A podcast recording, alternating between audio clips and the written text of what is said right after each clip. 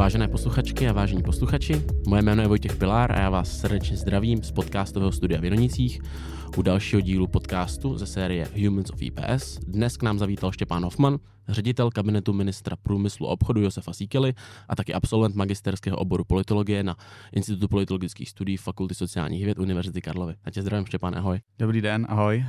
Děkuji, že jsi k nám přišel a přijal naše pozvání. Já začnu takovou klasickou otázkou, kterou v této sérii, v této, této sérii máme z pravidla začátku. To je, proč vlastně politologie už v tom bakaláři? Proč jsi vybral politologii? Já vlastně nevím, mě vždycky byly blízký vědy kolem jako občanské nauky, co se týká jako základní a střední školy. Už od mala jsem měl takovou jako úchylku, že jsem každou neděli, už jako dítě, sledoval s dědou otázky Václava Moravce a ty předchozí politické pořady.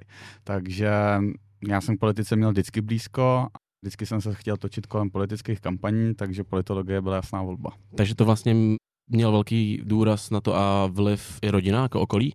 Zejména můj děda, který, který mě do té politiky jako hodně tahal a rád jsem s ním řešil ty věci veřejný. OK. Když jsi vlastně na střední škole potom měl tu fázi, kdy se rozhoduješ, kam budou tvé další kroky, tak byly nějaké alternativy třeba? Byly. Já jsem si podal asi devět přihlášek no, na devět vysokých škol, ale nakonec mě srdce dotáhlo na politologii. Ty teda vím, že jsi studoval bakaláře v Plzni. Ty ano. pocházíš z Plzně? Ne, ne, ale mám kořeny a část rodiny je z Plzně, proto, a proto jsem si z začátku vybral Plzeň. A ten důvod teda, proč to nebyla Praha, byl nějaký specifický? Jiný než ta rodina teda? No rodina zejména, protože jsem tam měl zázemí a, a mohl jsem tam bydlet. No, takže tam si dokončil tedy bakalářské studium bezproblémově, pak se teda přesunul v kariéře tedy magisterského studia do Prahy už. Proč si nepokračoval v Plzni? A to bylo zejména daný přímo tím městem Plzeň, protože Plzeň je malý regionální město, který jako nenabízelo mnoho možností jako uplatnit se v tom oboru, který jsem studoval. Já jsem asi nechtěl nikdy se uplatňovat v oboru jako v akademické sféře, já jsem chtěl spíš jít do praxe to byla jasná volba Praha. Takže bys řekl, že u kolegů na ZČ, ZČU vlastně to pojetí politologie bylo spíše teda tlačeno do toho akademického hlediska a v Praze si měl pocit, že to je víc s důrazem na praktické využití? Dalo by se to tak říct. Řekl bych opravdu, že v Plzni to bylo jako tlačený do akademické sféry. Nicméně ta Praha má výhodu, že tady sídlí všechny ty hlavní politické instituce a ty možnosti propojení praxe a teorie jsou tady jako dalekonásobně vyšší a taky se ta moje teorie potvrdila. Díky FSV jsem se s tou praxí propojil. Řekl bys, že bylo pro tebe nějakým způsobem složitý třeba se přesouvat takhle z té Plzně do Prahy? Bylo v něčem náročnější třeba? Náročnější to bylo v tom, že člověk jako začíná zase úplně od začátku. Náročný to bylo v tom, že jde do neznámého prostředí, mezi neznámí lidi, nezná prostory té školy, ty zajetý funkce té školy, které prostě tady fungují nějakým způsobem, takže jako má, bojuje s nějakým jako strachem a s nevědomím, jak to jako bude fungovat, ale vlastně to FSV tak dobře zvládnutá organizace, že jsem měl pocit, že jsem to nakonec zvládnul docela dobře. To je super. Ty jsi to vlastně teď hezky nakousnul a tomu bych se chtěl trošku teď víc věnovat, jelikož je to Humans of IPS, tak pojďme trošičku se podívat na třeba menší porovnání té Plzně a politologie tam a té pražské politologie, tedy na IPS. Co bys ještě, kromě toho, že jsi zmínil, že je tam důraz víc na tu praktičnost, tak jestli bys to mohl třeba nějak víc rozvinout a celkově jak hodnotíš vlastně ty zkušenosti, i když vím, že se nedá úplně přímo srovnávat magisterský a bakalářský obor, ale jestli bys nám mohl dát nějaký trošku vlet do toho, v čem třeba to tady bylo možná lepší? Je to tak, magisterský a bakalářský obor se příliš srovnávat nedá. Z hlediska té náročnosti si stále myslím, že ten bakalářský typ studia je mnohem náročnější než ten magisterský. Přeci jenom do magisterského studia už vstupujete s nějakýma základníma znalostama, který už rozvíjíte.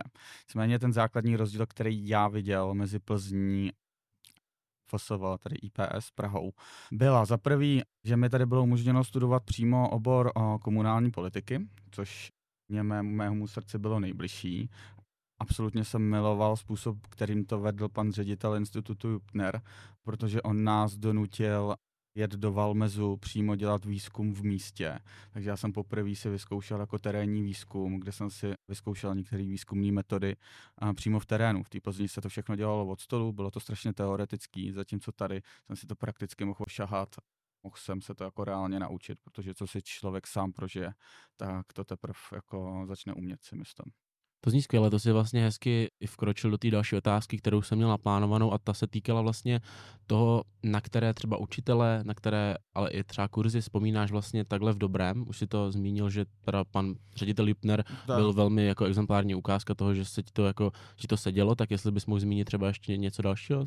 Určitě pan ředitel Lipner a ještě pan, a pan Mlejnek a jeho, jeho kurzy jako totalitarismus a literatura a podobně. To mě jako taky velmi bavilo. Ten mě ukázal jako obsah literatury, který jsem netušil, že existuje a bylo to strašně zábavný a zábavnou formou vysvětlovaný. To se mi taky velmi líbilo. A teď trošičku z druhé strany něco, na co nebudeš vůbec vzpomínat v dobrém nebo nespomínáš? Na co rád zapomínáš? Tak uh, velmi těžký testy a zkoušky měl pan Perotino. To bylo velmi náročný. Neřekl bych, že na to budu vzpomínat jako ve zlém, ale bylo to velmi náročný a stresový období s ním. A pan Perotino byl asi velmi těžký. No. Tak aspoň to nedal úplně zadarmo, se dá říct. Tímhle zdravíme. Určitě ne. Dobře. A teď jsem se chtěl zeptat na to vlastně, trošičku už napojit to na ten tvůj vlastně praktický život, respektive na to, jak jsi začal svůj kariérní růst, tak eh, zajímá mě trošičku ještě zpětně ta Plzeň. Už v té době si třeba nějakým způsobem teď nevím, jak to říct slušně, fušoval do nějaké, dejme tomu, politické činnosti, do nějaké jako dejme tomu kariéry v této oblasti, kterou vlastně dneska, v které dneska pokračuješ, nebo to spíš přišlo až později na té, v té Praze? Během mého období v Plzni, tak to jsem zkoušel kandidovat jako zastupitel v mý obci v Malšicích v jeho českém kraji. Tam jsem si poprvé zkoušel, jak se dělá politická kampaň na malé obci, takže jsme si poprvé vytiskli nějaké letáky, které jsme roznesli po obci zkoušeli jsme psát nějaký náš politický program, ale reálně s tou praxí jsem se potkal až tady na FSV, kde jsem měl možnost začít pracovat jako volební manažer pro jeden senátní obvod pro jednoho kandidáta do TOP 09. Tím to mm-hmm. jako vlastně celý začalo, to odstartovalo moji kariéru. Super, já se na to ptám i z důvodu, protože mám vlastně často pocit, že tady u nás třeba na FSV, a teď teda budu mluvit spíš o bakalářském oboru, ale myslím si, že to je i na magisterském části, je vlastně velmi jako dobrá věc, která je funguje, je způsob, jakým vlastně fakulta a IPS umožňuje studentům a absolventům vlastně nakukovat do těch různých, dejme tomu, praktických oblastí formou stáží, chtěl bych se to, jestli tohle třeba bylo i v té Plzni jako možnost, které si třeba ať využíval nebo nevyužíval, ale jestli si cítil, že jako můžeš, kdyby si chtěl si zkusit takhle třeba hodně věcí v podobě třeba stáží, nebo to bylo spíš, že by si musel hledat na vlastní pěst? Ne, tak v Plzni taky fungoval nějaký akademický spolek, který politologický spolek, který právě měl možnosti nějakých stáží a podobně. Ale tam byl ten jeden základní problém. Všechny ty stáže a ty politické strany jako sídlej zejména v Praze a mají ty hlavní centrály v Praze, takže bylo strašně složitý zkombinovat denní studium v Plzni a, a stáž v Praze. Takže já jsem toho nebyl schopný využít. OK. Ty jsi zmínil teda, že první nějaká zkušenost trošičku týkající se tvé dnešní současné pozice byla tedy modlební manažer pro TOP 09. Mm. Já pro senátní obor. Pro senátní obor, promiň, ano. A já bych chtěl teda zaměřit na to, na tvoji dráhu teda ve stanu, jak, jak vlastně začala tvoje kariéra tam, která tě vlastně vynesla dneska do vlastně nejvyšší pozice, které si kdy byl, asi předpokládám, což je vlastně ředitel kabinetu ministra průmyslu a obchodu. Tak jestli bys nám mohl zlehka říct třeba, jak tahle ta dráha probíhala, jak to celý bylo, že ti to dopadlo takhle dobře pro tebe? No tak začalo to všechno tou senátní kampaní, kde jsem si poprvé v životě vyzkoušel, jak se dělá jako velká kampaň. Dalo by se říct velká, že v dnešním srovnání a podle toho, co mám za sebou, už to za velkou kampaň rozhodně nepovažuju. Ale následně potom, po této zkušenosti, kdy ten kandidát nebyl úspěšný, byl to neznámý člověk, ale přesto jsme udělali 16%, nicméně to nestačilo, tak jsem se nechal najmout jednou marketingovou agenturou, jejímž výhledním klientem byla sociální demokracie, takže jsem měl zkušenosti se sociální demokracií a seděl jsem v Lidovém domě, což se mi upřímně jako názorově moc nelíbilo a jsem k ním neměl nikdy blízko. Obrátil se na mě jeden spolužák, že existují starostové a nezávislí, malá strana, která neměla vlastní klub v sněmovně, byla součástí klubu TOP 09, schání volebního koordinátora a vypisuje na to výběrový řízení. Takže já tenkrát byl před rozhodnutím, jestli budu pokračovat práci v podstatě pro sociální demokracii, která v té době měla premiéra Sobotku a byla to velká zavedená strana, kde ta možnost toho nějakého kariérního růstu byla téměř zaručená, nebo tehdy jsem si to tak představoval, ale názorově s nimi nesouhlasím, anebo zkusím neznámou stranu, která není ve sněmovně, A nakonec, když jsem si přečetl jejich program, zjistil jsem, jak tam fungují ty lidi, kdo, kdo pro ně pracuje, jaký jsou ty jejich politici. Tak jsem si řekl, že to zkusím, že se mi to hodně líbí a to názorově velmi blízko tomu, jak si já vidím veřejný, veřejný vidění světa. A tak jsem to zkusil, šel jsem do toho výběrového řízení, to jsem vyhrál. Pak jsme ve třech lidech udělali první kampaň starostů do poslanecké sněmovny, kterou vyhráli v roce 2017, nebo vyhráli. Pro nás to byla výhra, protože jsme překročili ten pětiprocentní volební práh. To zní skvěle. Já se bych se ještě, než se budeme věnovat víc třeba stanu a samozřejmě teď v současné pozici, tak ještě na chviličku k té TOP 09. Mě zaujalo, možná někdo, kdo poslouchá, tak si třeba řekne, že první zkušenost vlastně větší a hned takhle vlastně relativně zodpovědná práce, jako dělat, dejme tomu, volebního manažera v jednom senátním obvodě, tak jak vlastně se tomuhle se dostal? No, ono totiž, ten kandidát byl můj ředitel základní školy, kam jsem chodil. Aha. A velmi dobře jsme se znali. On zároveň byl i mým politickým konkurentem v rámci té komunální kampaně. A všim si, jakým způsobem já jsem tu kampaň vedl, že vlastně to bylo poprvé, co v naší vesnici měl někdo nějaký plachty na plotech, že někdo měl nějaký plagáty, že někdo poslal nějaký volební program, se kterým kandidoval. My jsme vlastně byli jako úspěšní a byl dvojka na té kandidáce Jednička byl můj dobrý kamarád, který se nakonec stal zastupitelem, dostali jsme tam jednoho a myslím si, že díky téhle práci, kterou jsme v té vesnici odvedli, on si mě všim a oslovil mě s tím, jestli bych mu nemohl pomoct s tou jeho kampaní. Takže se vlastně dá říct, že to bylo i zapříčinění vlastně tvojí nějakou aktivitou, kterou si dělal vlastně mimo, dejme tomu, školský prostředí, ale bylo to vlastně na tvojí, na tvojí pěs, jestli to řeknu takhle tím, že si vlastně měl zájem o tu komunální politiku v relativně jako nízkém věku nebo brzkém věku, tak tohle tě vlastně potom propojilo s lidma, kterým by si třeba ani nečekal, že by se mohlo stát, což by mohlo být vlastně relativně jako dobrý, uh, takový dobrý poput pro lidi, že by se neměli třeba bát tohle to zkoušet a že to může dopadnout i tím způsobem. Přesně tak, jako věk není žádnou hranicí. Zároveň pokud má někdo chuť něco zkusit, tak ať to okamžitě udělá a zkusí. Pozná sám, že ty věci se dají jako posouvat, když ho to baví, to je to nejdůležitější na tom. Já bych tuto sekci zakončil takovou ještě otázkou. Vlastně to IPS, než se dostaneme úplně k té kariérní čistě dráze, když takhle zpětně třeba koukáš na to, co ty své začátky a tady na ten, na ten celý vlastně proces toho, jak se postupně propracoval výš a výš, tak jak bys vlastně zhodnotil přínos třeba magisterského studia IPS nebo klidně i té politologie na, v Plzni na tohle všechno? Mělo, mělo to, myslíš, vliv nebo to bylo spíš vlastně z tvé, z tvé vlastní iniciativy, jak jsme trošku naznačili už tou komunální kandidaturou? Já si myslím, že to byla kombinace jako obého. Jo. Já jsem si vyzkoušel nějaký kurzy politického marketingu, který mě jako velmi bavily. A prošel jsem si nějaký přednášky právě volebních manažerů politiků, který organizovala jak IPS, tak, tak vlastně ta Plzeň. Takže jako v tomhle případě to bylo, jak říkám, kombinací obého a já jsem měl vždycky jako, jako pocit, že přesně vím, co chci dělat, takže jsem si zatím šel. Tak to je značka ideál, dá se říct. To byla jedna z mých dalších otázek, nebo vlastně i ta předchozí, jestli jsi vždycky věděl, co bys chtěl dělat. Očividně si to nějak vnitřně cítil, že si věděl, kam tě to táhne. Takže kdyby si měl nějak ještě shrnout vlastně třeba přínos IPS obecně toho oboru, ty vysoký, vysokoškolského studia, třeba i možná i na současnou, na současnou, na současnou pardon, tvoji práci, jestli někdy si třeba jako uvědomíš, možná někdy častěji, někdy míň, že jo, tak tohle třeba mi ta škola dala a vím, že je to věc, kterou mám díky tomu studiu? Já bych to možná zobecnil.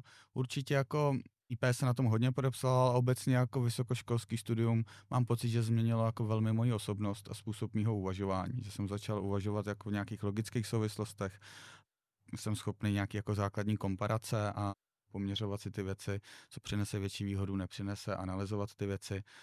A na tomhle tom mám pocit, že ta IPS jako zdůrazňovala ty svý kurzy, aby člověk byl schopný nad tím sám jako přemýšlet, jenom se zbytečně nememoroval nějaký zbytečný teorie, který si jako nebude pamatovat, ale zkusil zasadit nějak do praxe a to si myslím, že mi IPS dala. Mm-hmm, super. Pojďme se teď podívat na tvoji současnou pozici, tedy ředitel kabinetu ministra pana Síkely. Jednoduchá otázka. Jak bys vysvětlil vlastní mamce, co děláš? Nebo jak si to vysvětlil, to když jsi to říkal? Pravá ruka ministra. A tam, kde je ministr, tam jsem já. A to, co dělá ministr, to dělám já. Já kompletně vedu jeho agendu, jako co se týká kalendáře, sestavuju mu ty schůzky a zároveň za něj vedu tu agendu týkající se parlamentu, to znamená vyjednávám s poslaneckou sněmovnou a se senátem, který zákon kdy tam pošleme. Vyjednávám s úřadem vlády, kdy zařadíme na jednání programu vlády který zákon jak je připravený, po mezirezortním připomínkovém řízení a konec konců tohle by nešlo bez, dělat bez toho, aniž bych věděl, co se děje na tom baráku. Takže s jednotlivými sekcemi toho ministerstva ladím, kdy budou mít co hotový. Věcně do toho vstupuju pouze v případě, když mám pocit, že se to odchyluje od programu koalice nebo hnutí stan. Jinak je to nechávám ty profesionálně odborníky připravit podle jejich nejlepšího vědomí a svědomí. My s ministrem dáváme jenom politické zadání a, a pak ten výsledný produkt v podstatě vememe a protáhneme tím legislativním procesem. To si velmi komplexně, já jsem na to moc rád, protože jsem to měl tady rozepsaný ve třech otázkách.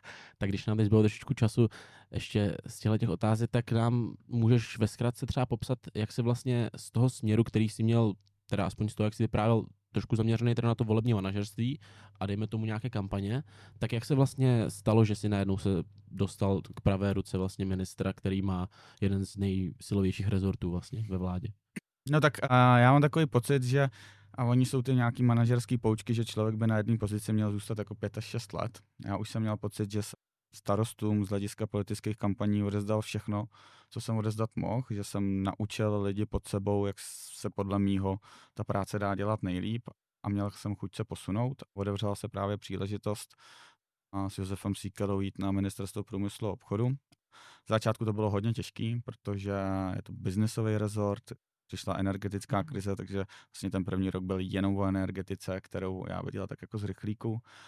V začátku jsem se hodně učil, ale mám pocit, že člověk se může naučit jako skoro všechno.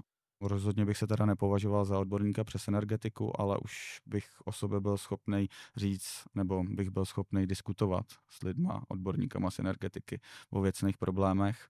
Je to jenom vlastní pílí, vlastní snahou. To si zase hezky naťuknu další otázku. Jak jsem se chtěl právě zeptat na ty začátky, jelikož, jak jsi zmínil, tak si nebyl žádným, dejme tomu, expertem na energetiku nebo na obecně agendu ministerstva průmyslu a obchodu, tak bezkrátce, jaký byly začátky? Bylo to hodně náročné, ještě když vezmeme vlastně, že dva měsíce po, dejme tomu, jmenování vlády přišla ruská válka na Ukrajině. Můžeš i klidně vlastně tvoji reakci na tuhle situaci, jestli to bylo pro vás taky hodně jako znatelná věc na ministerstvu přímo průmyslu a obchodu? Bylo to hodně náročné. Pro mě to bylo psychicky velmi náročné, že já jsem takový typ člověka, že když něco dělám, tak tomu strašně rád rozumím. Kompletně celému, proč to dělám, jak to funguje. A než jako chci vydávat nějaké rozhodnutí, tak to chci poznat celý ten problém. Tak tohle bylo první náraz tou realitou, že jsem se za začátku jako hodně učil, ale od Josefa se učí skvěle, to je jako mimořádný člověk s mimořádnýma zkušenostma a znalostma. A to byla taková první tlaková fáze, pak to trochu povolilo a pak přišla ta krize energetická. To byl asi nejstresovější období mýho života vlastně, když na to tak vzpomínám, protože ten rezort který v podstatě historicky byl trochu zapomenutý. On je silový z toho důvodu, že on má nějakou nějaký úkoly skoro v každém zákoně, který si dokážete představit, ať správní, ať dotační, ať jakýkoliv jiný, a tak se najednou dostal do popředí. Dostal se do, do šíleného popředí, počílený tlak, počílený tlak jak uh, koaličních subjektů na, v rámci vlády, tak ale novinářů. Byli jsme pod šíleným drobnohledem a každý po nás chtěl okamžitě vědět, odpovědi na otázky, které byly strašně složitý vyřešit, třeba jak se ze dne na den odstřihnout na 100% závislosti na ruském plynu.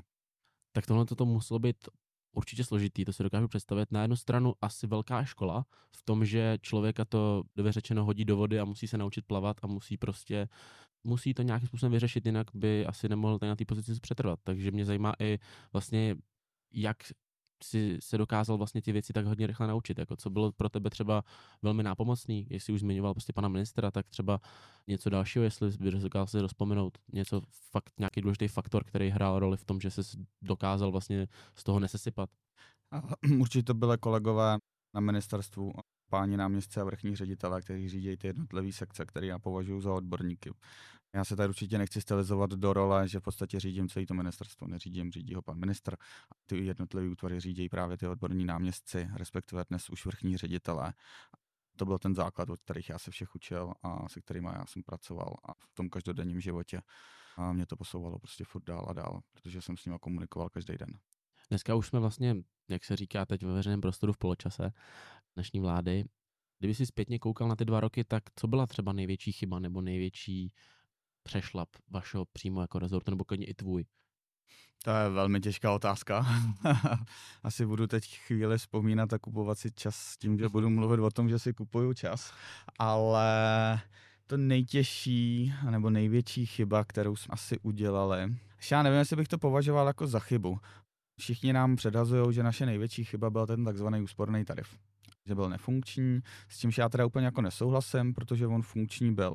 Chyba byla v tom, že my jsme hledali v tu danou chvíli adresnou pomoc, nicméně pokud vy chcete cílit na jednotlivé složky obyvatelstva nebo skupiny, tak ten problém strašně zesloží zkratkujete a zdelšujete. To znamená, že jakýkoliv řešení, který bylo jako cílený, by trvalo v implementaci do toho zákona, do těch procesů jako dva, tři, čtyři měsíce, i kdybyste použili nějaký mimořádný instrumenty ve sněmovně jako na schválení zákona v nouzi během třech čtení, během jednoho dne, tak vám to jako stejně nepomohlo z hlediska na implementování systému těch obchodníků a energetických společností. Takže vlastně tam jediný funkční řešení bylo plošné řešení a to tomu úspornému tarifu jako vlastně ublížilo nejvíc. Co tomu úspornému tarifu pak asi ublížilo ještě po druhé velmi hodně bylo to, že jsme dopustili, že ta částka, která se těm lidem měla vyplatit, tak jsme ji rozdělili na dvě tranče a vyplatilo se to ve dvou splátkách, takže tam nebyl takový jako silný wow efekt té pomoci.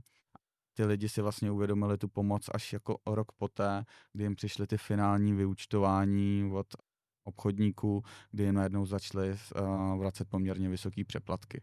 Tam byla ta špatná kombinace toho, že ty lidi najednou byli v šoku, protože jim přišly nové zálohové faktury, kde jim to navýšili o obrovský desítky procent nahoru. Najednou z míst 2000 začali platit 6-7 tisíc měsíčně my jsme jim nějaký peníze jako přes obchodníky poslali tím úsporným tarifem, ale oni k něm vlastně doputovali až na konci toho jejich zúčtovacího období. Jo. A pak to jako přerostlo do tak velkého problému, že stejně nebylo možné dělat nic jiného, než zastropovat. Rozumím. Vrátil bych se ještě teď na chviličku k tomu, k tvé pozici. Říkal si, že už jako volební manažer si se snažil nějakým způsobem těm lidem, kteří byli pod tebou, předávat dejme tomu svoje know-how, které si myslel, že je to nejlepší, tak ledová otázka, jaký bys o sobě řekl, že jsi šéf?